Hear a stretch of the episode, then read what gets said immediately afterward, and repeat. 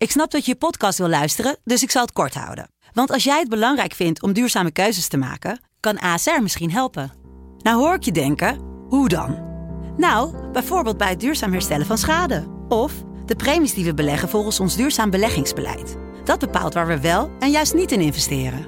Wil je meer weten over welke duurzame keuzes ASR maakt? Ga dan naar asr.nl slash duurzame keuzes. ASR doet het. Zo, dan kan je nu lekker naar je podcast luisteren.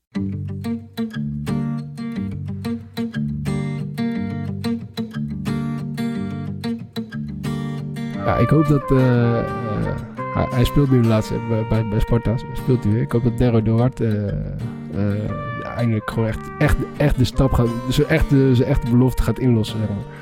Nou, eh, ik ga er niet aan meedoen. Die houdt 15, 15 ballen tegelijk in de lucht. Ja, maar daar gaat het natuurlijk niet helemaal om. Ik moet altijd op de meest onhandige momenten super nodig pissen. Daar was ik ook wel een beetje van geschrokken, uiteraard. Komt er een kerel op het podium met een gitaar en een, eh, en een rode, rode muts. Hij heeft zich goed gedragen.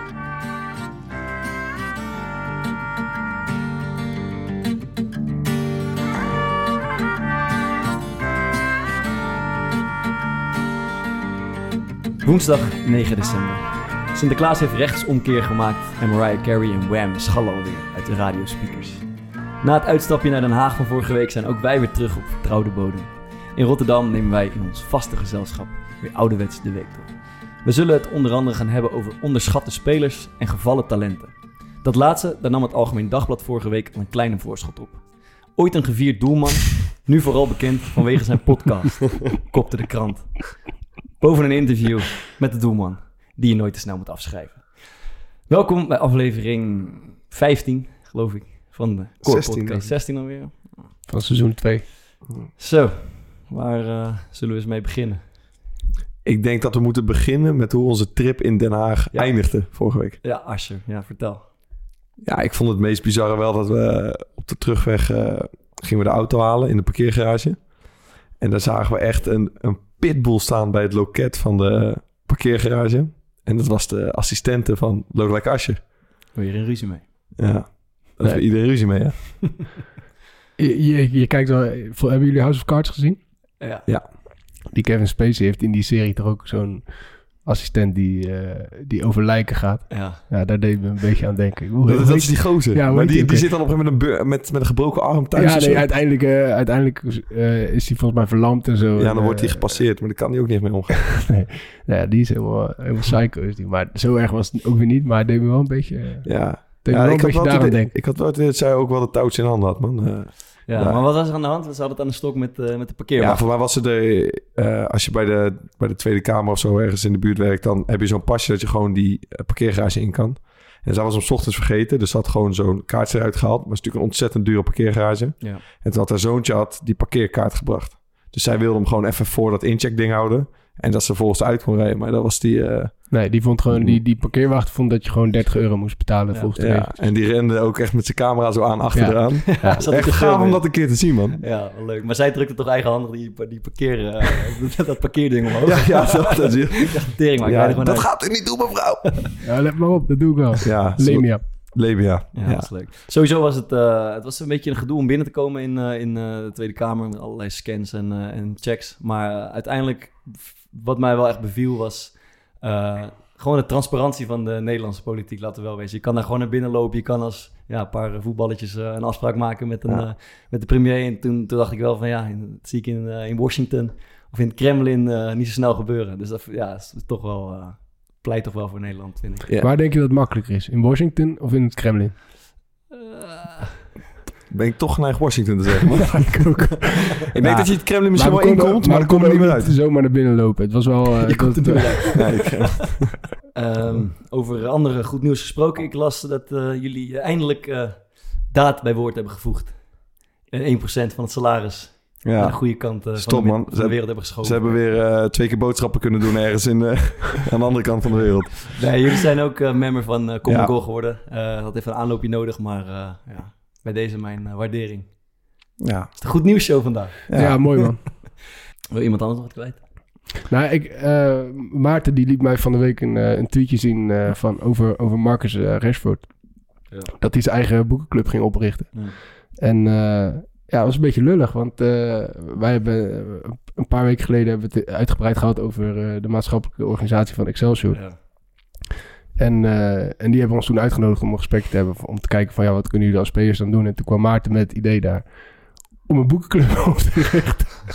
Ja, Dus hij was daarmee bezig. En uh, toen zei hij, godverdomme, die Rashford heeft mijn idee gejat. spion hier. ja, Ik- dus, Nou, ik heb het, maar, het idee om... ehm, of wat wij opperden in die podcast over Ja. eh, sociale betrokkenheid... was wat clubs vaak doen, is dat ze zelf met ideeën komen... en dan gewoon spelers daarvoor proberen te charteren. Ja. En dat, ja, soms, sommige jongens vinden het leuk, pakt aardig op... maar je bent niet... Ja, je hebt geen verantwoordelijkheid echt voor het Mhm. project. Ehm, en ik zat gewoon met het idee van... stel nou dat er kinderen zijn... eh, die graag wat meer willen lezen... of daar een beetje begeleiding bij willen... of een beetje in gestimuleerd willen worden... maar daar thuis de mogelijkheden niet voor hebben. Ehm, weet je, waarom eh, geef je die de kans niet? En doe je zoiets gewoon in de Biep of in Donder of zo in Rotterdam. Ja. En zij vonden het bij Excelsior ook een eh, goed idee. En daar wordt nu eh, daar wordt aan gewerkt. Ja. Maar ja, ik weet niet man, die Rashford is me toch weer maar, maar maar serieus, ja, jij is toch toch... geweldig. eh, Jij zit toch sowieso, volgens mij heb ik het nog nooit verteld, maar jij zit toch al in een soort eredivisie eh, of of profvoetballers boekenclub. Ja, ik heb toch nog de Eredivisie gehad. Eh, dat is toch fascinerend? Dat, vertel ja, dat is toch mooi? Ik, heb, ehm, ja, ik, ik ben erbij aangesloten. Dat is een, eh, een boekclub. Dat was in eerste instantie van eh Pagas van Heracles. Ja. Eh, Robin Prupper, Jeff Hardeveld, Ja. Mats Knoester eh, zat erbij. En eh, Colin de Graaf, dat is de fysiek trainer daar. En ik ken Jeff goed. En die had al een aantal keer gevraagd of ik daar misschien eh, wilde aansluiten.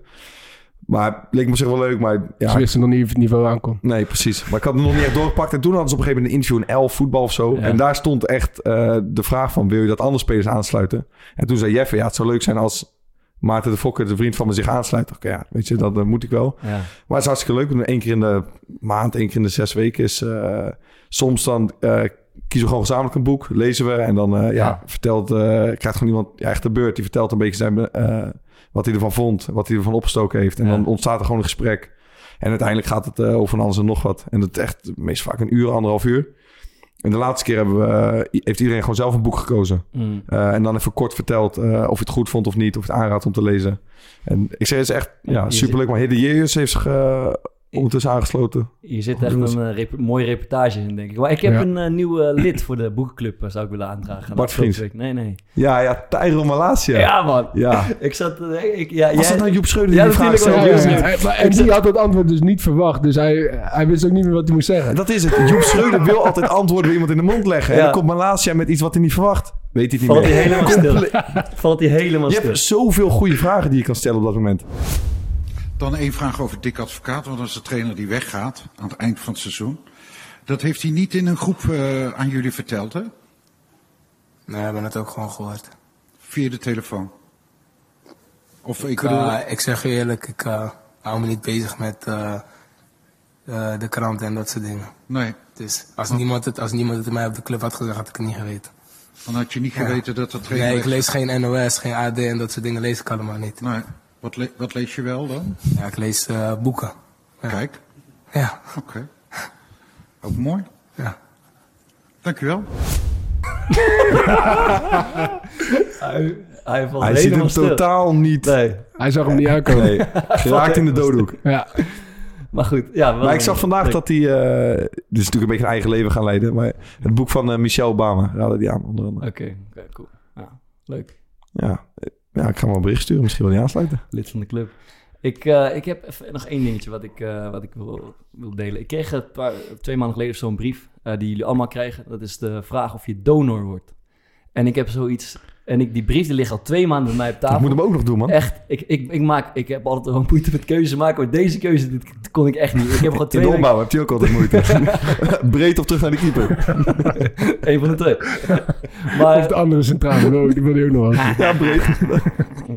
Lekker mooi. Ja, prima. Maar goed, ehm, ik, eh, ik ben zes. Ik vroeg me wel af, zijn jullie... Ik heb uiteindelijk dus op... eh, ja, heb ik maar in het wilde weg eh, wat, wat organen zitten aankruisen. Welke, wat mogen ze ja, hebben? weet ja, ik, ik geloof... Ah, je weet dat wel. Nee, nee, ik, oprecht niet. Ik heb zo lang over nagedacht. Toen dacht ik, nou, weet je wat, doe ik gewoon... Een half, maak een halve keuze. doe ik uh, half Gewoon eentje wel, eentje niet, eentje ja, wel. zoiets. Longen en dan huid mocht ze niet. weet ik wat allemaal. Ik had geen idee. Ik vond het een te moeilijke keuze.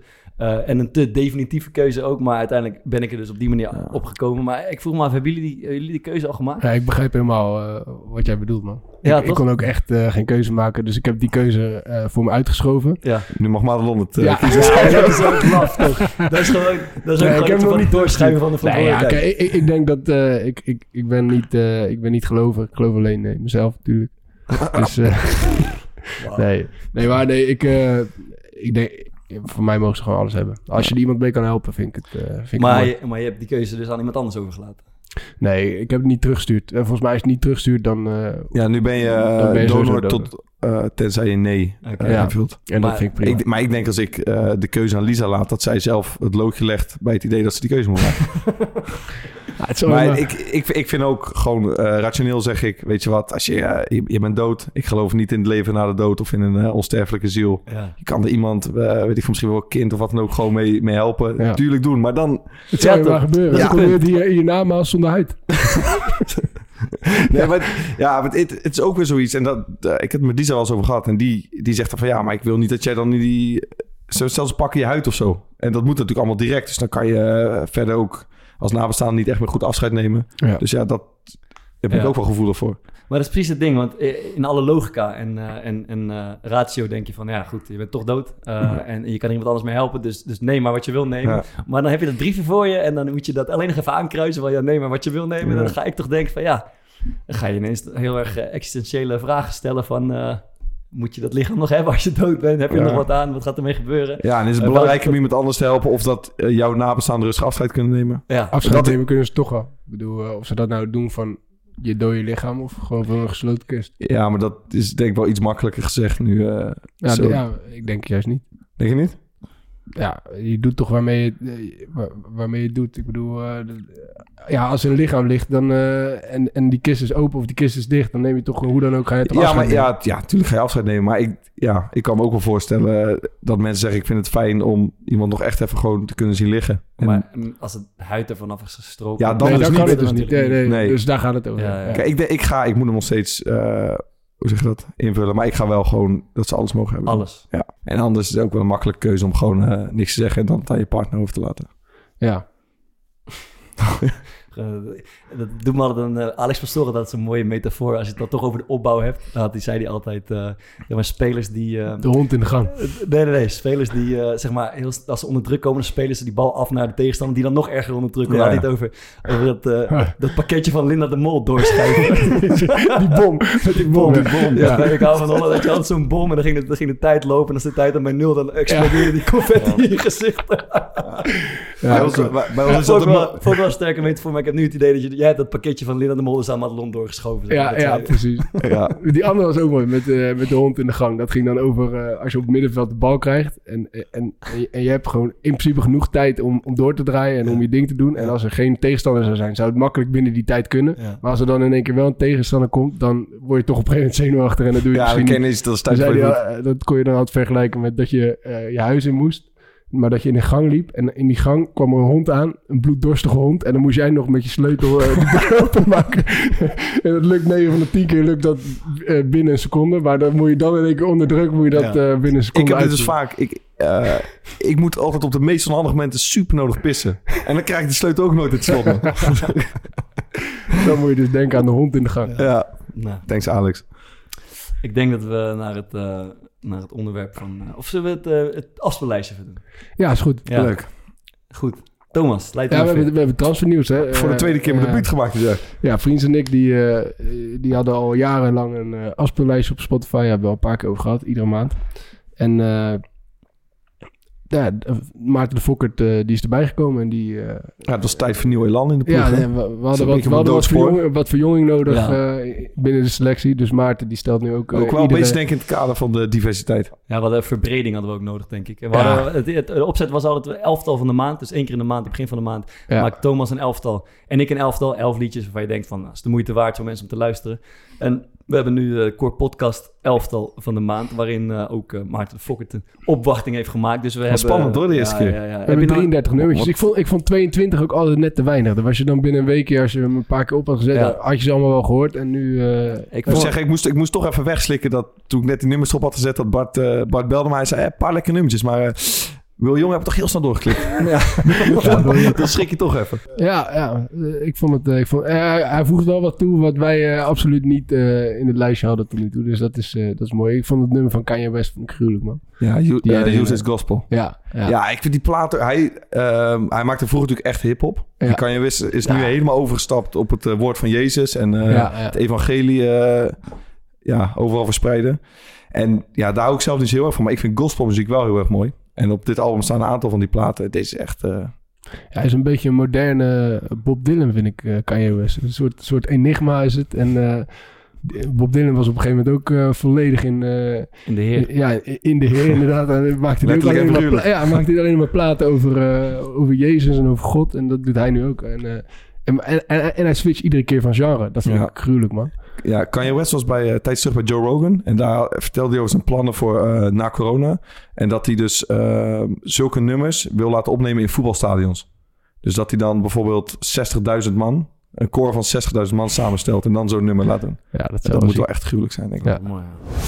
Use this gospel for protection.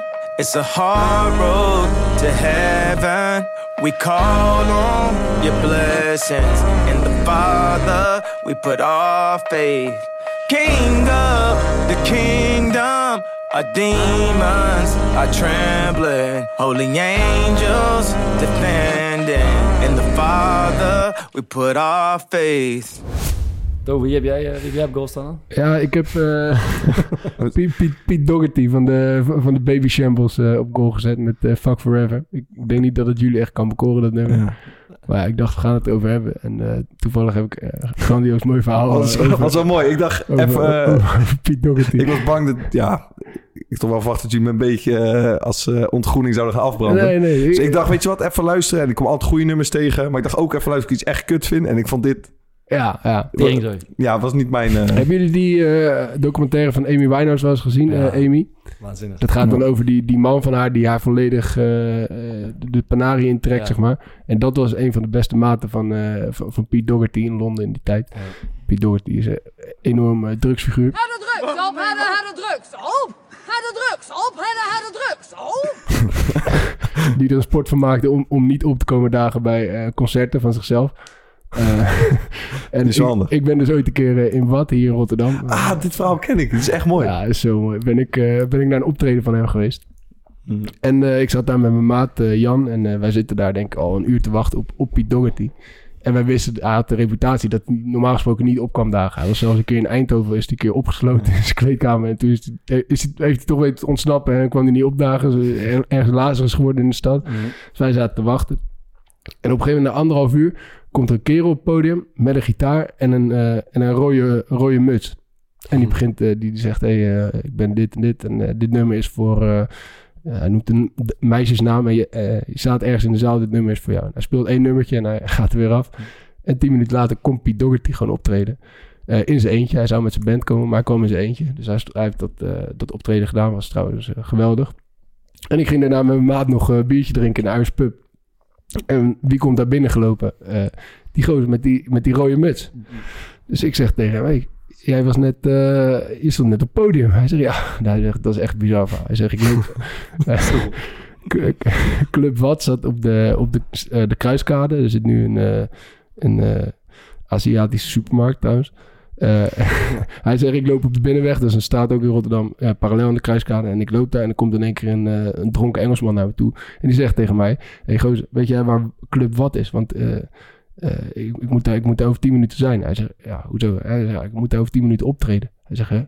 Ben jij Piet Doherty? Hij zegt, ja, dat ben ik. Hij zegt, ja, ik weet wel waar Club Wat is. Maar mijn vriendin staat daar binnen en ik kon geen kaartje meer krijgen. Dus als ik mee naar binnen mag, breng jou naar Club Wat. Hij zegt, ja, is goed jongen. Dus Piet Doherty achter op zijn fiets eh, naar Club Wat. En ze komen daar binnen en ze komen daar via de artiesteningang. eh, de, hele, de hele apotheek lag daar op tafel. En eh, hij, hij krijgt een biertje en Piet Doherty loopt weg, komt terug met een gitaar. En zegt zo, ga jij je vriendin maar even verrassen. Dus en toen is hij een nummertje gaan spelen op, eh, op het podium. en eh, ja, dit, nummer, dit, dit verhaal, die gozer is daar dus nooit mee naar buiten gekomen. Maar ik ben zo benieuwd eh, waar en wie die gozer Waar nou die is. uithangt. Zou je Ja. naar de podcast luisteren? Ja, want hij, ik zat toevallig ook vandaag Top 2000 te kijken. Ja, daar is dit verhaal natuurlijk, geweldig voor, uitermate Ja, geschikt voor. ja, ja, ja. Goed. Mogen we door? We gaan door. onderschatte spelers en gevallen talenten. Ik, eh, dat, is, dat is het onderwerp van vandaag. En ik las een, een, een artikel, een verhaal in de, eh, van de New York Times... die dat best wel mooi inleidt. Eh, en de titel van het stuk is... There's no such thing as a bad player. En dat gaat over Patrick Bamford. En dat was ooit een grote belofte van, van Chelsea. Maar het brak niet door. En dan via allerlei bekende omzwervingen... verhuurd aan Norwich, verhuurd aan Middlesbrough. Je kent het wel. Telkens een divisie lager. nou ja, gewoon telkens. En, die, en dus, dus dat grote talent, dat, dat haakte een beetje aan in de championship. Dan weer wel spelen, dan weer niet spelen. En die, eh, die kreeg op een gegeven moment het stempel speler uit, het, gewoon een oké speler uit de championship. Ehm, totdat hij eh, een aantal jaar later, hij is nu 27, bij Leeds United belandde.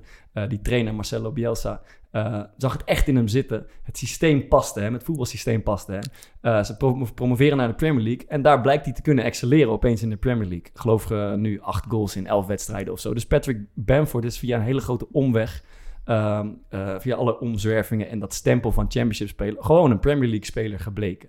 En dat is volgens mij wel, eh, ik vond het wel een mooi verhaal, omdat het volgens mij heel illustratief is voor, voor veel voetballers. Ze zijn, eh, zijn talenten die op een of andere manier soms klein worden gehouden, soms helemaal niet meer doorheen komen, maar uiteindelijk is er voor iedereen misschien wel een, een plek en een, en een moment waarop het wel zou kunnen. En dat, dat is een beetje het...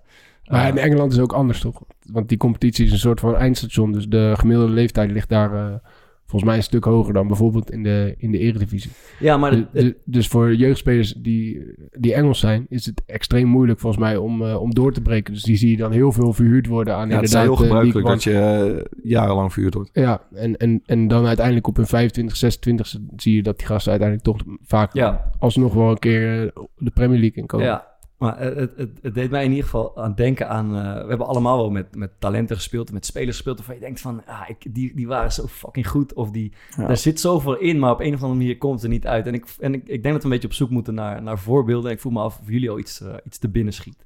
Nou, wel bij de, wat jij net zegt, dat je dat dan ineens een, een speelstijl bijvoorbeeld je past. En dat je dan Ja. heel erg excelleert. Ja, Ehm, ik speelde bij Heerenveen met eh Younes Namli. Ja, ja. Ehm, En ik weet nog, die kwam voor het eerste keer met ons meetrainen. Eh, maar toen was die de ochtend was die een beetje laat of zo. Dus toen moest ik smiddags met hem alleen trainen. Toen dacht ik, nou, best eh goede trap. Wel snelle vaardig gozer. ja.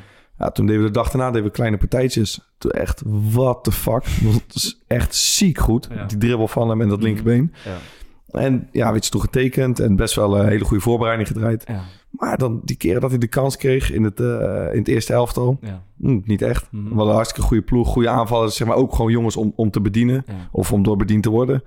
En eh, stond die keer in de basis ook niet echt. Nou, dat bloedde een beetje dood.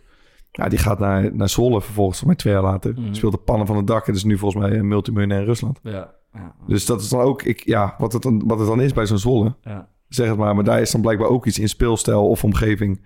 Wat het voor hem, eh, ja, Ja, dat als, het wel als het niveau iets lager is, dan is het denk ik voor aanvallende speler is ook... eh, ja, was daar wel echt de, be- de bepalende speler ja. gelijk. Dus dat is misschien ook wel een verschil. En als het dan eventjes goed loopt en eh krijg het zelfvertrouwen. Ik, eh, ik deed mij als eerst denken, de onbekende speler. Hij is alleen een beetje in de regio Rotterdam bekend. eh Zakaria Amrani, zegt dat je iets? Ja. Ah, dat, ik speelde met hem in de jeugdopleiding. Wat een speler. Hij speelt Nederlands zelf. ja, het is, het is uiteindelijk een zaalvoetballer in Ja. Nederlands elftal. Maar een jongen die zich echt uit iedere situatie wist te redden met de bal aan zijn voet. Maar ook, de- we speelden in de A1 tegen Ajax en PSV. Ook daar echt excelleren. En het was gewoon, ja, on- ik vind het echt onbegrijpelijk dat hij, eh, dat hij het betaald voetbal niet heeft gehaald. En ja, dat was gewoon, als je dan bij, op een gegeven moment bij Utrecht speelt en iedereen kan zien, dat deze gozer kan zo bizar goed voetballen. Ja. Ehm, maar ja, in het eerste moet, eh, moet, moet gepresteerd worden. En dan gaat niet, als het niet zo lekker met het eerste elftal gaat, dan kiezen ze toch voor ervaren gasten. Voor eh, in dat geval Simon Tjommer, geloof ik, speelde. Ook gewoon betrouwbare jongens. Ja, jongens op, wie je, jongens op wie je kan bouwen. Van, in ieder geval die niet, inderdaad, die niet een risico zijn voor, eh, eh, om, om ze voor het eerst te laten spelen. En ja, op een gegeven moment ja, blijft hij gewoon een beetje in dat jong Utrecht hangen. En eh, ook, ook wat problemen met zijn gedrag uiteindelijk. En dat betekent een exit voor hem in het voetbal. Terwijl ja, een groter, een, een, een handiger speler dan dat heb ik eigenlijk Ja. daarna niet meer gezien. Maar mijn, mijn broertje speelde in de, speelde in de Eredivisie. Ja. zaal, dus ik, die, ik heb hem een aantal keer zien spelen toen hij tegen hun eh, speelde. Ja, Nou, die gast die verliest de bal gewoon niet. niet. Ja, maar dat- gewoon, nee, ja. die gaat dribbelen en eh, die, die moet dubbele dekking krijgen. Als hij die niet Ja. krijgt, dan, eh, dan, dan Ja. is binnen, dan is kassa. geen flauw idee hoe dat moet Eh, voelen. met, met, links, met links en rechts schieten echt, echt een wereldspeler. Maar dat, en dan denk je, er zijn, als je dat dan ziet, ja, hij is dan nu eh, wat, ongetwijfeld wat, eh, wat meer op leeftijd en wat zwaarder zijn geworden. Maar als je ziet, de, de- Maar- hoeveel, hoeveel ploegen hebben er wel niet behoefte aan creativiteit? Maar denk je dan als bij hem iemand bijvoorbeeld was geweest... bij een andere club, misschien iets lager niveau in Utrecht, Tuurlijk. die zich over hem ontfermd had. Ja, en dan zeggen, weet je wat, je krijgt hier de tijd dat hij... Ja, 100 procent. denk ik ook. Natuurlijk. Al was het, al was het eh, eh, laat ik zeggen, al was het Telstar. Eh, laat hem daar eh, 30 wedstrijden, 35 wedstrijden spelen. Geef hem vertrouwen, geef hem die sleutel. En ja, dit kan niet anders dan als, Dat je, is- zo, dat- als je zo gegeven ja, bent. Dat, dat, dat is wel knap. Ehm, ik weet nog dat eh Jerry Schouten, Ja. die ging toen, die was bij ADO heel lang geblesseerd geweest. Mhm. En volgens mij had hij bij Go Ahead toen een keer iets van een, een stagewedstrijd gespeeld. Ja. En toen zei al wat jongens bij Go Ahead van... Hey, we hebben vorig jaar zien spelen. Bij een stagewedstrijd was echt goed. Maar de Mhm. scouting hier vond het niks. Ja. Ja, toen speelden wij het jaar daarna met Go Ahead tegen Telstar. Ja. Niet normaal. Ja, ja. Maar het jaar daarna gaat Excelsior. Pat. Het jaar daarna door naar eh, Ja. Bologna. En nu las ik dat Napoli wilde hebben. Maar dat is wel knap van zo'n Telstar dan. Man. Dat Ja. je dat toch dan ziet bij, eh bij zo'n Ja, dat is toch niet zo. Ik bedoel, Telstar, Dordrecht, eh, Helmond, eh, Os, die pakken toch gewoon zulke spelers. Die hebben, die hebben, dat, dat is gewoon hun niveau. Ja, En maar pakken die al- iemand- zit af en toe zit er een Ja, maar pakken die eh, iemand die bij ADO bijvoorbeeld dan eh bijna twee jaar niet gespeeld heeft? ja, In de, in de jeugd denk het wel, ja. Ja, Ja, die, daar kan je niet zoveel aan verliezen, toch? En dat, dat gaat nu dan één keer goed. Dan is het niet gelijk knap, toch? Nou ja, ik moet Of zeggen, ze hadden dat, gezien, ze hadden dat, dat jaar vaak. Ze hadden die, eh, die spits toen, die Novakovic. Ja, is gepakt. Ze hadden die eh, Mohamed Osman. Ze hadden Ja, de Boer, ja, die klopt. keeper. klopt. Dus Ze hadden ja. toen een goede, goede ploeg. Dus dat was, was vier keer toeval dan. Schiet, jij ook wat, eh, schiet jij ook wat er binnen, eh, To? Ja, ik, ik, ik moest gelijk denken aan eh, een speler die, toch wel, die het wel heeft gered. Maar die, als ik met hem, heb als ik met hem voetbalde bij mijn team, dan dacht ik van ja, gozer, waarom speel jij in mijn team? En dat was uh, Royston Drenthe. Ja, ja, mooi. Ja, Want die gast, ik heb nog nooit iemand gezien die zo explosief was. ja man. Eh, vaardig, Hmm. eh, snel, eh, gretig. Ja. Eh, en op momenten zeg maar, dat hij er echt goed in zat, was hij zo fucking goed, joh. Gretig. Gewoon, En, en, en ballen... Geld uitgeven ook. Eh, Gretig moet geld uitgeven ook. Ja, ja daar, daar, daar weet ik het fijne niet van. Maar ja, echt... eh, ik dacht echt van ja... Hoe, hoe kan, hoe kan Ja. het nou dat... dat hij dat, was toch ook bij jullie bij Sparta gewoon het jaartje weer in de keukenkampioen-divisie. Dat hij, eh, als hij er gewoon trek in had, dat hij echt gruwelijk was nog. Nou, hij had altijd wat trek Ja, in. hij, hij, Je- hij- je, dit- zag gewoon, kijk, hij, hij, was ook, hij had ook best wel lang niet gespeeld en hij moest even op gang komen. Maar je zag, als je gewoon naar zijn basis kijkt, dat is wat je bedoelt, toch? ja, Eh, zijn, zijn, zijn, zijn compacte lijf, zijn snelheid, waanzinnig linkerbeen, goede techniek, eh, enorme drive. Dan denk ik, Ja. ja, dit is, dit is het alles in. Is het alles in om, om, een, om een linksback in Europa League of in de Ja. Champions League te zijn? ja. Dat is natuurlijk ook geworden, maar mm, ja, niet, niet helemaal Ja, zoals hij zelf bij geen enkele club waar hij heeft gezeten is echt Nee. geslaagd. Hij, heeft een Nee. aantal, hij speelde iedere keer... In het begin maakte hij een goal. Hij scoorde volgens mij altijd in zijn eerste wedstrijd bijna. En, eh, en, daarna, en daarna gleed hij af. Die houdt 15, 15 ballen tegelijk in de lucht. Eh, ook, gewoon ook in zijn leven. Hij Ja. heeft natuurlijk zes, keer- zes, zeven kinderen. En hij is heel erg aan de telefoon. Dat allemaal aan het regelen. En tussendoor even trainen. En dan snel eten. En dan een zaak openen. En dan... Ja, dat is echt... eh, ja, met, maar maar in, in de basis echt, echt een topspeler. Ik, heb wel, ik heb met één jongen gespeeld, eh, Jeroen Loemel. Ja, Ja, die was, eh, daar speelden wij dan al vanaf, uit van mijn lichting, echt al vanaf de Age of Dates tegen. Ja, abnormale speler. ja, En die maakte toen, denk ik, toen hij 16 was, eh debuut bij eh, Willem II. ja. Ja, dat ging allemaal, eh, allemaal goed. Gruwelijk talent, maar echt, echt een probleem, jongen. En die is toen op een gegeven moment naar Ludo Goretz gegaan, volgens mij. En ik ben hem toen tegengekomen, kwam hij bij Heerenveen. Hm. Is hij na drie maanden weggestuurd. Had hij volgens mij iets van vijf of zes officiële waarschuwingen gehad al. Wat, wat, doet hij, wat doet hij dan? Wat zijn nou ja, een, een van de dingen was, ik, dat, dat was mijn, het was mijn eerste jaar bij Heerenveen. Mhm, En ehm, ik had toen mijn rijbewijs nog niet. mhm. Dus ik ging met de trein op en neer. En hij kwam uit, eh, uit Breda. Dus hij Ja. had gezegd van... hé, hey, fuck it, als je wil... ik kan je in Breda afzetten. Hoef nog maar een klein stukje met de trein. Ja. Ik zei, dat is goed. Dus hadden we afgesproken bij zijn hotel. Nou, heb ik eh, een uur buiten zitten wachten. Was hij weer ergens in slaap gevallen. Dus wij daarna... dat, dat klinkt bekend. ja, in slaap vallen. Ja. Ja. Dus wij eh, daarna naar... hij had de auto geleend van Sam Larsson. Hij had nog zijn eigen auto, was er nog niet, zei hij. En ehm, wij naar Rotterdam rijden. Nou, ik denk echt dat die gozer 170 gemiddeld reed. Ja. En met, als hij dan een afslag bijna miste, dan nog mensen afsnijden. Zo echt doodsangst uitgestaan. Ja. Tikte gewoon een heel pak sigaretten weg, die, eh, die rit. Eh, ik heb oprecht nog nooit zo'n wegpiraat meegemaakt. Ja.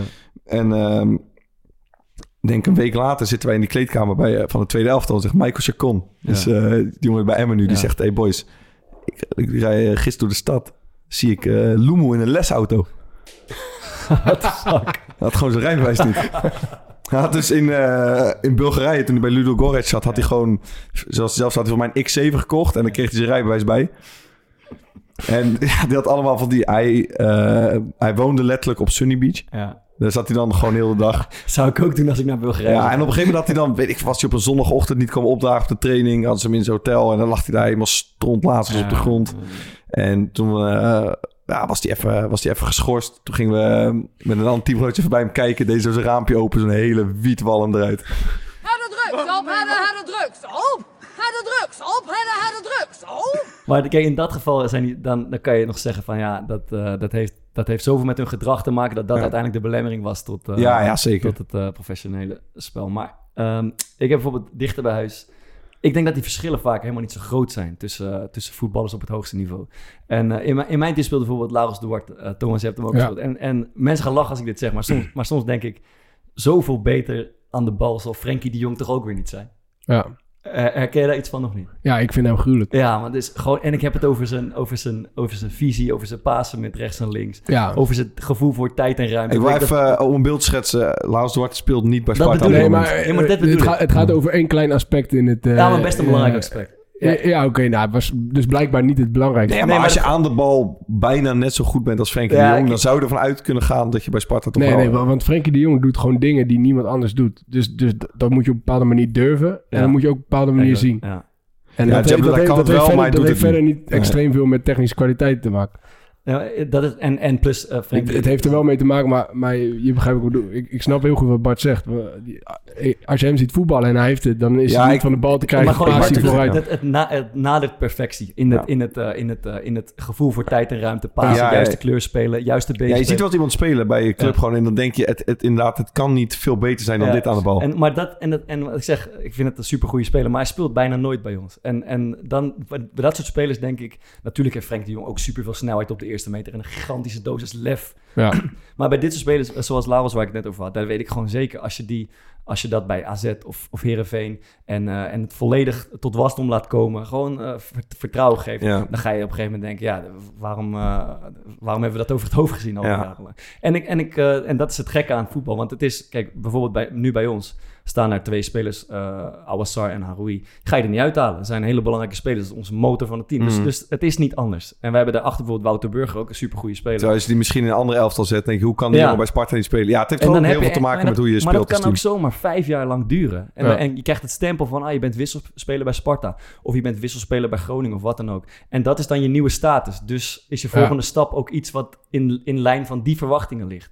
Terwijl het net zo goed ook zo anders had kunnen zijn. Ja, het ding is toch best wel een mooi voorbeeld, ook bij jullie in het team. Eh, Denzel Gravenberg. De- Ja. Het lag niet echt in de lijn der Nee. verwachting dat hij eh, de stap naar een eredivisieclub zou maken. Ja. En blijkbaar heeft Ook Sparta... even bij Dordt geweest. Ja, nou ja, vorig jaar volgens mij zelfs Ja. nog. Ja, Volgens mij was zijn laatste club. of Eh, nee, Os. Hij zat vorig bij Os. Dordt en toen ging hij daarna naar Os. ja. Maar eh, daar zat, hij, daar zat hij op de bank. Dan is niet de verwachting dat je bij Nee. Sparta terecht komt. Nee, nee, nee. Dus dat is, dat is best wel... eh, Ja.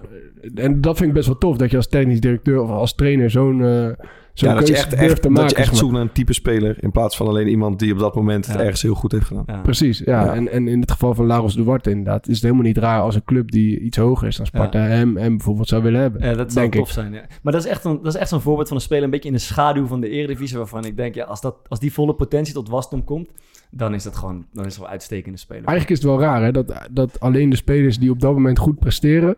op de nominatie staan om een, om een, om een transfer te Ja. maken. Terwijl bijvoorbeeld de FC Groningen of uh, nou ja, Heracles, uh, noem, noem, noem Ja. ze maar op... Ja. die zouden eigenlijk uh, zulke soort spelers die dan niet spelen... die zijn voor hun in principe veel interessanter dan degene die wel spelen... Ja. want die zijn al bijna niet meer betaalbaar. Ja, maar die worden eigenlijk automatisch al, daar wordt al een kruisje doorheen gezet. Ja. Ja. Oh ja, hij heeft maar 15 keer, hij heeft maar 12 keer gespeeld. Ja, of hij eh, heeft niet gescoord. Ja. Er, zijn, er kunnen zoveel factoren van invloed op Terwijl, zijn. dat is het mooie, bijvoorbeeld dat voorbeeld van die Bamford waar, waar ik mee begon. Ja. Dat is nou typisch een voorbeeld van als, de, uh, als het moment en de plek klopt, ja. dan, kan je, dan, dan zie je pas echt wat je aan hem hebt, Ja. denk ik. Ja, Maar- en, en die Bielsa is volgens mij uh, Ja, dat moet een trainer. ja. Dat is echt een zieke trainer. Als je zag hoe hij die coronacrisis heeft aangepakt, zeg maar. Uh-huh. Die lockdown, wat hij met, met de spelers allemaal heeft gedaan. Ja. En uh, hoe gestructureerd ze... Wat dan, wat dan een beetje, ik weet het Nou, gewoon uh, voedingsschema's en gewoon echt die, die trainingsschema's gewoon heel, heel erg op maat uh, gemaakt. Zodat ze uiteindelijk uh, op het moment dat ze weer moesten voetballen gewoon super fit zouden ja, zijn. Okay. En toen kwamen ze uit die lockdown. Toen hebben ze volgens mij geen wedstrijd meer verloren. Ja. Ja, echt, ziek. uh, echt ziek. Ja. Wat, wat, ik, eh, wat altijd een mooie graadmeter is, is, eh, is eh, eh, vertegenwoordigende elftallen. Eh, Nederland onder 15, onder 17, onder 19. Fokkert, eh, ja, wij, wij stuiten op een, een, een oude Instagram-pagina van jou... Die, je- die je nog even had verzwegen voor ons. Ja. Maar het bleek, we hebben het dus over social media gehad... en het bleek van de Fokkert nog een Ja, Instagram-pagina... we hebben het gehad over, over die Engelse teksten en... eh, Vol met Engelse quotes en weet ik het allemaal. Maar heb ik toch ook gezegd toen dat ik allemaal van die, jawel, van die inspirerende coaches je deed. gezegd. Jawel, van die inspirerende coaches. Luister maar terug. Maar goed, daar, daar, daar speelde jij onder andere in het team met, met een... eh, nou ja, noem zelf op wie daar allemaal bij zaten. Uh, ja, dat is lichting Kiesna, Filena, Ake, Boetius, Congolo, Rekiek.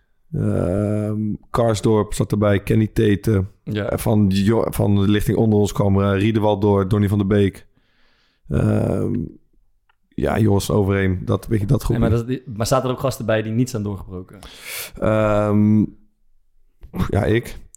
Eh, die jongens die helemaal niet zijn doorgebroken, die echt bij Jong Oranje... Ja. Nou ja, ik heb, ja, bijvoorbeeld Vincent van mij, die zit in, in Duitsland nu volgens mij op tweede Ja, niveau. bij eh, Duis- Duisburg. Duisburg, ja. Ehm, ja, ik denk dat... Ik zelfs derde niveau. Ja, dat zou kunnen. Mm. Ja, ik vind het altijd mooi. Ik, ik heb ook eh, het geluk gehad dat ik een paar keer in zo'n elfte mocht meedoen. En een beetje in mijn lichting, wie, wie eigenlijk de dienst uitmaakte, waren eh, eh, Ricardo van Rijn, eh Roli Bonifacia, speelt nu ergens Ja, in Australië, denk ik. Super goede speler. Echt, Toen hij 18, 19 was, maakte de dienst uit daar. Imet Nadja, zegt iemand, die Nee. wat. Ja, die is die heel veel kruisbandblessures gehad, maar die speelde bij PSV en later bij RKC. En hij heeft een paar keer nog in de Eredivisie gespeeld, maar daarna niet meer, eh, niet meer doorgebroken. En eh Gerson Cabral bijvoorbeeld, nou, hij heeft nog wel een redelijke carrière gehad. Ja. Maar eh, wie ontbreekt in dit rijtje bijvoorbeeld, is een jongen van mijn generatie, Virgil van Dijk. Zat er in, niet ge- bij. in geen veld of weeg te Ja, ik, heb jij- daarmee, ik heb daarmee gespeeld. En jij zat er wel bij. Ja, dat kan je je niet voorstellen. Het kan verkeren. Ja. Nee, ik, Ja, ik, heb daar, ik heb daarmee gespeeld. Ja. eh, bij Willem II. En, maar, Bij Jong Willem II. Hij, hij was toen nog A-junior. Ja. En eh, ik zat in Jong Willem II. Ik was... eh, eh, ik, ik mocht bijna niet meer in Jong spelen. En hij kwam zeg maar als aardje erbij. Hij was een gruwelijk speler, maar volledig... ja, hij kwam volgens mij ook van redelijk ver bij Willem II. Dus er zat wel een bepaalde historie achter. Ja. Hij, had een aantal jaren niet goed gedaan. Maar op dat moment toen hij bij ons speelde... vond ik hem echt supergoed. Veel beter dan de jongens die bij ons speelden. Ja.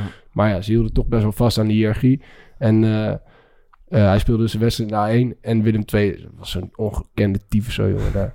Die, die sleten vijf hoofdtrainers in één jaar. Dus Ja. er was in principe ook geen één hoofdtrainer die, die, die tijd nam om eventjes naar Jong te kijken. ja. En eh, dus die wilde hem geen contract aanbieden. En toen kwam Groningen. Toen zei Willem II, oh ja, willen je wel een contract aanbieden. Toen zei Virgil, ja, dan krijg je tyfus. en die is toen naar Groningen gegaan. En, maar hij heeft natuurlijk ook wel zo'n carrière gemaakt... dat hij iedere keer, beetje hetzelfde als Denzel... dat hij iedere keer als hij ergens kwam... dat hij aanpikte en Ja. daar dan de beste werd. Ja. En dat doet hij eigenlijk overal. En, Ja. dat, en, en dat betekent dus niet dat hij... Ja, hij was toen bij Willem II was hij fucking goed. Maar ik denk niet goed genoeg om, eh, om de dienst uit te maken in Nederland zelf dan. Nee. Dus ja, eh, Ja, ik wel- heb echt super mooie stap voor stap gedaan. ja, ja. Ja. Ja, ja, dat is een beetje open deur, maar carrières lopen niet Ja, lineair. toch? Sommige niemand- jongens hebben gewoon, sommige Ja. jongens hebben wat langer nodig om aan te haken. Sommige jongens komen super snel en vlakken dan af. ja. Eh, en dat zijn bijvoorbeeld die spelers die ik net noemde, die, die zijn een beetje. Gerson is, is de eerste jaren van zijn carrière was het een sensatie bij Feyenoord. Ja. Jason Cabral. Ja. ja, ja. En, ja, toen ook in de jeugd. Dat is heel fucking ah, goed, jongen. supergoed. Ja. Ja. Ja, En, Dat is- dat- en, en, eh, bijvoorbeeld Virgil die Kai, heeft. Kai Ramstein was denk ik ook in die lichting, toch? nee, is een jaar ouder. dan- Ja, ja, zo. En we hadden bijvoorbeeld eh, Steven eh, Berghuis, die kwam pas in onder 19 eh, erbij. En die was eigenlijk ja, een beetje nobody van, ik geloof dat hij bij Twente in de jeugd zat. Beetje bleu en... Ja, die kwam net van een amateurclub volgens mij. Ja, ja, in Apeldoorn ergens. dus, die, Beetje- dus die kwam ook van ver. ja, zich. echt ver. Maar die was ook echt een beetje bleu en verlegen en, en een beetje onzichtbaar in, in die ploeg. Maar uiteindelijk is, van, als ik dat hele zo terugzie, is hij degene die, ja, die, die het het verst geschopt heeft. Ja. En ja, dat, het, blijft fascinerend, vind ik altijd, om terug te kijken naar, naar dat soort lichtingen. Ja, maar dat is, volgens mij, To, heb jij dat wel eens gezegd, dat als je kijkt naar bijvoorbeeld Nederland zelf onder 15, die jongens die daar echt met afstand erbovenuit steken, dat zijn vaak helemaal niet de jongens die eh, het vers Ja. komen. Zouden we nog een eh, klein rondje onderschatte spelers kunnen, kunnen doen? Heb je nog wat in je hoofd? Pff, onderschatte spelers. Eerst even Thomas. Ja, ik hoop dat... eh, eh, hij, hij speelt nu de laatste bij, bij, Sparta. Speelt hij weer. Ik hoop dat Derro Duarte eh, Ja. eh, eindelijk gewoon echt, echt, echt de stap gaat... Zijn echte, zijn echte belofte gaat inlossen. Ja. zeg maar. Ja. Mooi. Ik, eh, ik, eh, ik probeer ook een beetje breder dan naar, de- bijvoorbeeld naar tegenstanders te kijken. En een speler die in Nederland eigenlijk niet helemaal door is gebroken en best wel veel eh, kritiek stuitte, maar ik vond het zo'n waanzinnige speler. Dat is de Renato Tapia van, Ja. ja, van Ja. Twente. En, en ik weet, als je dus, het grappige is als je dus aan voetballers onderling vraagt, die jongens die met hem gespeeld hebben, eh, wat vind je van Tapia? Zeggen ze allemaal, wat, een- wat een speler. Hij, een is, speler. hij is precies zo'n voorbeeld van wat we net zeiden over, over als je dan bij Feyenoord op zo'n moment terechtkomt. Ja. Ja. dan ben je, Feyenoord is echt een soort kerkhof Ja. voor, eh, voor talenten. Ja. Die, die, die, die, die heeft gast van Utrecht. Ja. Eh, Ayoub. en, eh, Amrabat. en Amrabat, precies hetzelfde. Ja, Want die, die Tapia stond toen ook ineens weer centraal bij Feyenoord. ja, En natuurlijk, hij, hij deed af en toe rare dingen. Maar ik, hij heeft ook zoiets zieks. ja. Dat hij, die heeft er dan op, eh, speelt heel weinig. En die speelt dan eens in de Europese wedstrijd centraal. En dan gaat hij lopen kap achterin en scharen. Dat gaat dan ook allemaal goed. En dat vind ik echt fascinerend. Ja, maar hij zat geloof ik bij Twente daarvoor. eh, het powerhouse, jongen, niet te geloven. En zoveel scheid. Gewoon alles, alles doen wat hem opkomt. Ja. Creatief. Ja, ik vind het, dat zo'n speler waarvan je denkt... Als je dat aan een gemiddelde fan vraagt, zeg je... Ja, nou, is eh, te kort voor de. Eredivisie of weet ik veel wat. Kut spelen, geen rendement. Maar als je dat aan voetballers onderling vraagt, dan loopt iedereen met hem weg. Precies, dat is een hele goede vriend van me, Branko van de Bomen. Ja. Is, als je die jongen zeg maar ziet voetballen op de training... Mm. dan denk je van als deze bij een Nederlands top 3 club meedoet positiespel... Ja. het kan niet dat hij dan eh, Door de mand. valt. nee, of in de problemen komt. Ja. En bij Heerenveen, eh hij kwam toen van FC Eindhoven, had hartstikke goed gedaan. Hij kwam in het begin, ging drie wedstrijden supergoed. Eh ineens waren er geen resultaten meer. We gaan heel verdedigend spelen, dus er gaat een eh, verdediger ging op zes spelen. Ja, dan, en hij is verdedigend niet zo sterk. Hij, Ja. eh, is, hij is best wel traag. Ja. Geslachtofferd, gaat het jaar daarna naar Willem II, ook omdat hij dicht weer bij huis wilde wonen. Mm. Speelt degradatievoetbal, heb je helemaal niks aan zo'n type. Ja. Terwijl ik denk nog steeds, ja, als je hem in, echt in een lekker voetballend ploegje zet. Mm. Maar hij speelt nu bij Toulouse volgens mij. Toulouse, ja, samen met Spierings. Ja, mooi. Ook Ja, leuk daar, speler. daar moeten we... Ja, daar moeten we van de zomer in. Dat zou Ja. leuk zijn. Wij Ja, zijn- eh, over de breekbaarheid van je carrière gesproken. Het, eh, Stijn Spierings is een mooie man. Ja. De- de- eh, bij- bij Sparta toen eh, doorgebroken Ja. en niet echt doorgebroken. En Mm. toen kwam hij op de bank, zat, zat samen met mij op de bank bij Henk Vrezen toen in de, in de keukenkampioen-divisie. En toen in de winterstop in, in zak en as wilde hij weg. Hij wilde eigenlijk gewoon, gewoon stoppen. Hij zei, ja, ik- ja, hij heeft met Spakenburg gesproken volgens mij. Hij wilde, om- daarheen te gaan. En toen belde RKC nog. En toen eh, heeft hij toch nog één keer gezegd van... Nou, ik ga het toch nog een keer proberen bij RKC. Heeft hij dat gedaan? Nou ja. Bij RKC schiet hij, er, eh, schiet hij er op het juiste moment eentje in. Waardoor ze proberen naar de eredivisie. Bizar, ja. Hij is daar gewoon onbetwist nummer 10. Dus hij speelt altijd, speelt fucking goed daar zo. Maakt zijn team nog af en toe even kapot in die, eh, in die interviewtjes van hem. Die zijn wel mooi om een keertje te laten zien. Pakken we er nu, we spier pakken we er erbij. Knip, Ja. knip, volgende. Ja, en, eh, en die maakte een transfer naar eh, Bulgarije ook volgens mij. Ja. En nu speelt hij bij Toulouse. Stijn Spierings, die is eh, vaak onderwerp geweest van de besprekingen van Ricardo Moniz. Want hij, hij liep weg bij Jerry Schouten Ja. eh, in de beslissende playoff wedstrijden scoorde. Dus toen kwam het jaar daarna weer terug. Toen was Moniz er weer. Toen zei hij, een van zijn eerste besprekingen, zei hij, die degradatie heb gewoon een naam. Jerry Schouten en Stijn Spierings. Maar hij is wel, hij is wel een wereldspeler. Ja, Ja, hij is er nog niet klaar voor. Wel zijn zakken vol. Ja, mooi. Wij, eh, wij, eh, wij fantaseren een beetje om een zomertoertje te maken langs eh, spelers. Die spelers weten het zelf alleen nog niet, maar we willen bij Stijn in Toulouse langs. We dachten, Ja. Martin de Roon in Bergamo, even de core podcast on tour, dachten we. Ja, lijkt me mooi. Wat zou nog meer mooi zijn? Ik denk, de Jurje zit in Duitsland nu, net over de grens. Ja, doen we- het zou we het mooi kunnen starten. Ja, Rick van Drongelen in Hamburg. Ja, Lijkt me ook Ja, dat is goud zeg. Wij- ik hoop het te en we hebben niet nog iemand in... kunnen we niet bij Piet Kramer langs in eh Guinea? Eh, eh, ja, de- ja, hij kon niet trouwens vandaag, Sander. Oh. Eh, ja, hij zou komen, maar Ja. hij moest naar eh, Sierra Leone. Ja. Eh, hij krijgt daar een Sierra Leonees, eh, Leonees paspoort. Ja. Dus hij moest helaas verstek laten gaan. Probeer het volgende week gewoon opnieuw. ja, toch? Ja. Als het goed is, is hij dan gewoon bij. Zou leuk als het een keer wil. Ja, als hij ons niet laat zitten. Ik, zullen we een interviewtje doen, maar weer eens een keer? Ja. Ja. Ik denk het ook. Ik denk, eh, kijk, de, de winter doet ze intreden. De velden worden weer een beetje hard en glad. En dan is er maar één eh, trainer waar je behoefte aan hebt. Voel hem aankomen. Wim Dusseldorp. Ja, wat een koning. Wat dacht jij eh, na een kwartier bij 0-2? Ik ben eens naar de dugout gelopen en gevraagd of daar ook iedereen eh, van die schoenen aan had. En dan bleek ook iedereen dezelfde schoenen aan te hebben. Toen dacht ik, eh, ik zit bij Monty Python. Ja, want het was opvallend hoe eh, de spelers van Eindhoven behoorlijk overeind bleven. En die van Fortuna toch redelijk vaak op de grond lagen. Bij Eindhoven speelde één speler met rubbertjes aan de rechterkant en de rest op zijn sneeuwschoenen, zoals die dingen dan heten. Bij ons eh, ja, niet. En hebben ze ook niet bij zich. Wordt het ook niet aangegeven? Ik heb om vier uur nog ge- gebeld naar de sportacclimatie om, of om met de vraag of eh, er nog in de kleedlokaal sneeuwschoenen lagen. Maar die lagen er niet. Dan ga je er als trainer vanuit dat je mensen hun professionaliteit eh, gewoon eh, hanteren en, zaken in orde hebben. En dat hebben ze niet. En dan ben je teleurgesteld, gefrustreerd. Nou, in het Engels heet dat pist. En hoe uitzicht dat? Ja, nou, in dit gezicht. Heeft de nederlaag daar ook aan gelegen? Weet ik niet. Eh, in die zin tot eh, Eindhoven een prima ploeg heeft. Maar goed, als je zo begint en, en, en onze linkerkant, eh, volgens mij rondjes eh, 34-4 was een draai. En dan, ja, dan houdt alles op. Dan gaat ook niet meer over tactiek. Ik heb in de rust drie man of twee man ingebracht. Dat waren de twee die konden lopen op dit veld. Ik heb niet eens naar posities gekeken. Die komen erin en de twee die niet kunnen lopen, die flikker ik eruit.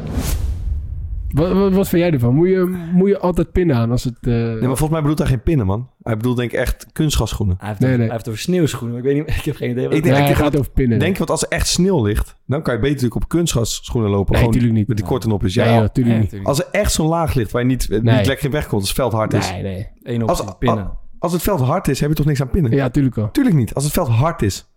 Ja, ja anders ligt er dan ook geen is het bevroren, maar dan ga je niet spelen. Ja, hoezo niet? is, het is zo vaak de Nee, dit gaat, zo er, dit gaat er 100% over pinnen. Dat kan niet anders. Nou, ik, ik, ik, daar twijfel ik echt over. Ja, anders, ik bedoel, je, Maar nie- hoe- hoe- niemand hoe- heeft ooit, ooit kunstgrasschoenen bij zich. Niemand. Nou ja, dus daar kan je dat het- toch niet boos over? Nee, joh, dit gaat over pinnen. Ik denk 100%. helemaal in het begin, toen het, eh, dat kunstgras een beetje opkwam, dat er echt veel gasten op kunstgrasschoenen speelden.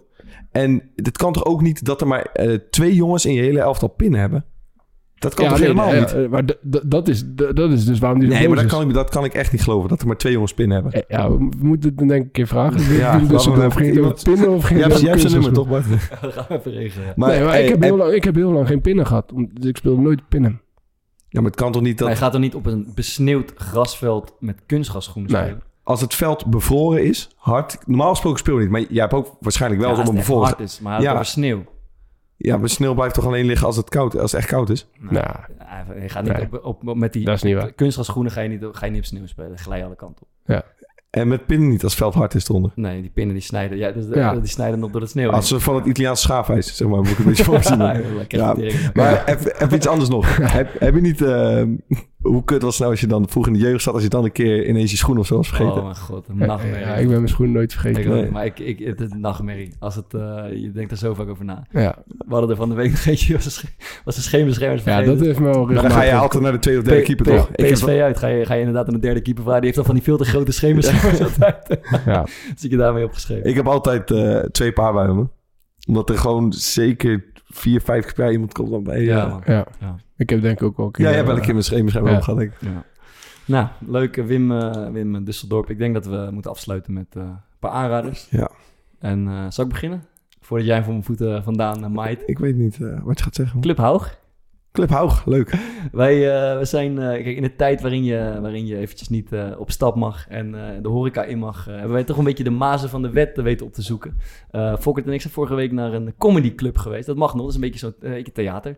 Eh, dus, dus dat is toegestaan. En dan mag je, was, was, eh, eerlijk was superleuk. Was een, eh, je kreeg een tafeltje van twee of drie toegewezen. Je mag je eigen eten en drinken meenemen. En je krijgt een, eh, een comedy show van, van als je geluk hebt, een, een bekende comedian. We hadden iets minder bekende, René van Meurs. Ja, Maar maar was- Peter Pannenkoek komt er wel eens, Patrick eh, als je geluk, Daniel Arends als je geluk Ja. hebt. En er zitten ook een paar beginners bij.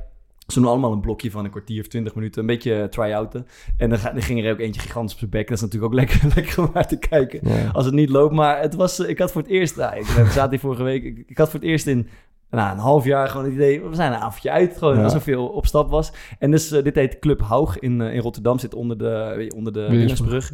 En in eh, Amsterdam heb je natuurlijk Club Toemler. Ik weet niet of jullie ooit zijn geweest, maar een superleuke club. Daar, daar eh, treden eigenlijk alle grote cabaretiers van de Comedy Train. Die, die pakken daar af en toe een avondje mee. Als ze zin hebben, komen ze een keer langs op donderdag, doen ze een leuke show. Echt superleuke club. En ik denk dat je in meerdere eh, steden een soort comedy club hebt. Ik, wist, ik was nog niet op de hoogte van Club Haug, maar het was, eh, was de moeite.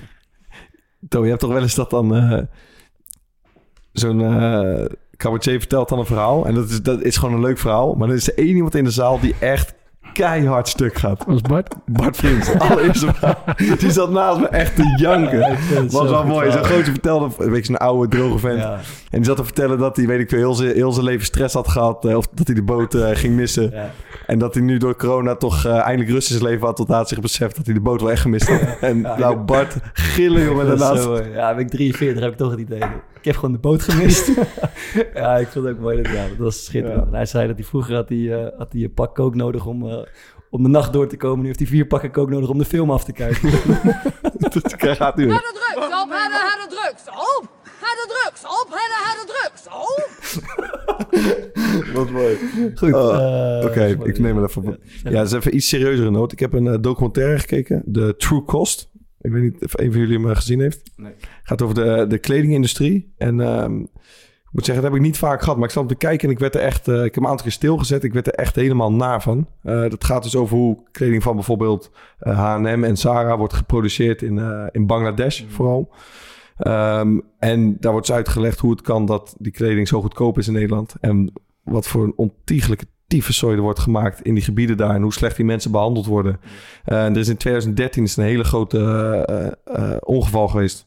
Waar een- zo'n fabriek is ingestort. Waarvan maar 1300 man zijn omgekomen. En sindsdien gaat het stapsgewijs wel... eh, worden er wat dingen doorgevoerd. Maar eh, ja, ik moet zeggen, het, heet dus de True Cost. Maar ik heb wel echt besloten dat ik niks meer in zo'n eh, keten ga kopen. hoor. Ja, je ziet een hele hoop eh, wat, wat duurzamere kledingmerken Ja. nu komen. En, en je vraagt je af, waarom koop je dat als het zo duur is? Maar Ja, is dus, dat- en ik snap, ik heb altijd ook dat bij de. Ja, dat en helemaal als dat zo'n sale Ja. is, dan heb je van die best wel goede eh fashion en zo. Dat is dan eens maar 17 euro of soms maar tientje. Maar als je dan dit ziet, hoe eh, letterlijk dat in die gebieden waar die grote fabrieken staan, of waar die eh, katoen eh, verbouwd wordt, Ja. eh, dat zijn de gebieden in de wereld waar de meeste g- uit- grootste aantallen gehandicapte kinderen worden geboren, waar de meeste mensen kanker hebben. Mm. Ehm, ja, je ziet een verhaal van. En ik, ik moest er gewoon echt stopzetten van een vrouw die, die volgt ze daar. En die gaat dan de kind, haar kind bij haar ouders brengen. Eh, die ze één keer per jaar kan bezoeken. Omdat ze gewoon, ja, ze heeft geen tijd meer om voor haar eigen kind te zorgen. Of iemand die zit te weven en er ligt een, een doodmager kind. Dat ligt gewoon op de grond daarnaast. Want Mm. ja, het is of, het, het, het is, eh, of allebei doodgaan of eentje werken, eentje op de grond liggen. Ja. En dat is dan dus ehm, voor ja, 2 dollar per dag. Als je, Mm. dat, het is in 2050 gemaakt, geluk had. Ja. Dus ehm, ja, ik vond hem best wel fucked up. Maar ik dacht, eh eigenlijk moeten wel meer mensen dit weten. Ik heb een eh, tv-programmaatje. Eh, Kamp van Koningsbrug heet het. Eh, iemand die ik ken, kan niet echt een vriend noemen, want hij is heel erg voor Ajax. Dus, ja, kan er niet. Maar die, die, die doet eraan mee en die had, al- die is inmiddels is die een heuse Instagram stem, ster aan het worden en die is Instagram aan het uitspelen. Die had al een keer gezegd van ja, dat wordt sowieso een tipje. Dus ik wil dat eigenlijk niet doen, maar ik ben toch wel gaan kijken en ik vind het, eh, ik vind het vet. Er gaan gewoon eh, een stuk of tien, volgens mij, eh, Nederlanders, gewoon doodnormale Nederlandse mensen, die gaan een aantal weken meedoen aan de commando trainingen. Ja. En dat spreekt wel tot de verbeelding, moet ik zeggen. En ze willen wel commando worden, toch? Eigenlijk. Nee, dat, dat is niet de bedoeling. Ah. Ze, ze gaan, gaan gewoon zo'n traject in waarin je wordt opgeleid tot co- commando, maar ze gaan niet de hele opleiding door. Dat is gewoon alleen voor dat tv-programma. Maar ik vind het wel vet, man. En wij, wij hebben ooit een keer zijn we bij de commando's geweest. eh, met, met, oh, daar was je niet bij Nee, met, met, Sparta. Maar eh, ja, gewoon de, de mindset dat je je gewoon altijd aan je afspraken moet houden. En dat je gewoon echt stabiel moet zijn in je Ja. gedrag. En iedereen komt op, er komt wel een keertje dat hij iets niet goed doet. En dan zijn er altijd verhalen van ja, ik had dit en ik had dit. Iedereen heeft altijd wel goede excuses. Maar eh, daar gaat het gewoon niet om. Het gaat er gewoon om, je zorgt maar dat je het fixt. En dat vind ik echt, eh, dat vind ik echt gruwelijk. Eh, en daar kunnen ook mensen wat van leren. Zeker binnen het voetbal. Het stond laatst, Bart, voor mij toen wij eh, aan het schaken waren, stond het eh, op bij jou.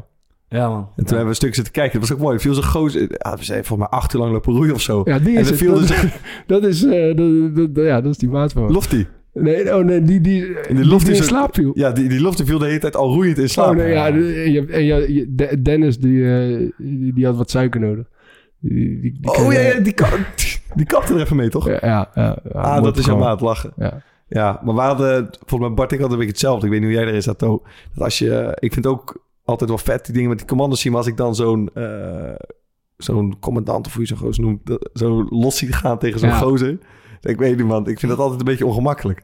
Ja, maar, het- maar ik, ik heb dus wel het idee, ik vind dat ook heel ongemakkelijk, maar ik heb dus wel het idee dat daar fucking goed over nagedacht wordt. Daar. Ja. Dus waarom, waarom ze zo'n rol spelen, zeg maar. Waar, waarom ze zo hard zijn, waarom ze zo eh, direct zijn. Gewoon, dat is gewoon puur dat op het moment dat het moet, dan moet je op elkaar kunnen vertrouwen. Ja. Dus Ja. eh, ik vind het wel tof. Goed. Mooi. Nummertje nog. Ja, eentje uit de ik, lijst doen. Ik wil één gruwelijk nummer, man. Bart, als voor jou. Use of the Fall. Ah, lekker zo. Ja. Ja. Ik vind het goed. Doen we die. Use Mooi. of the Fall van... eh, Ik heb zitten oefenen op die uitspraak van Use. Jeremy Loops. Ja. Tot volgende week. Hoi. Met Sander de Kamer. Hoi, hoi. Mm, you'll be happy if I ever walk the line, baby. You'll see. Catching pieces stayed up in the stars over me and wake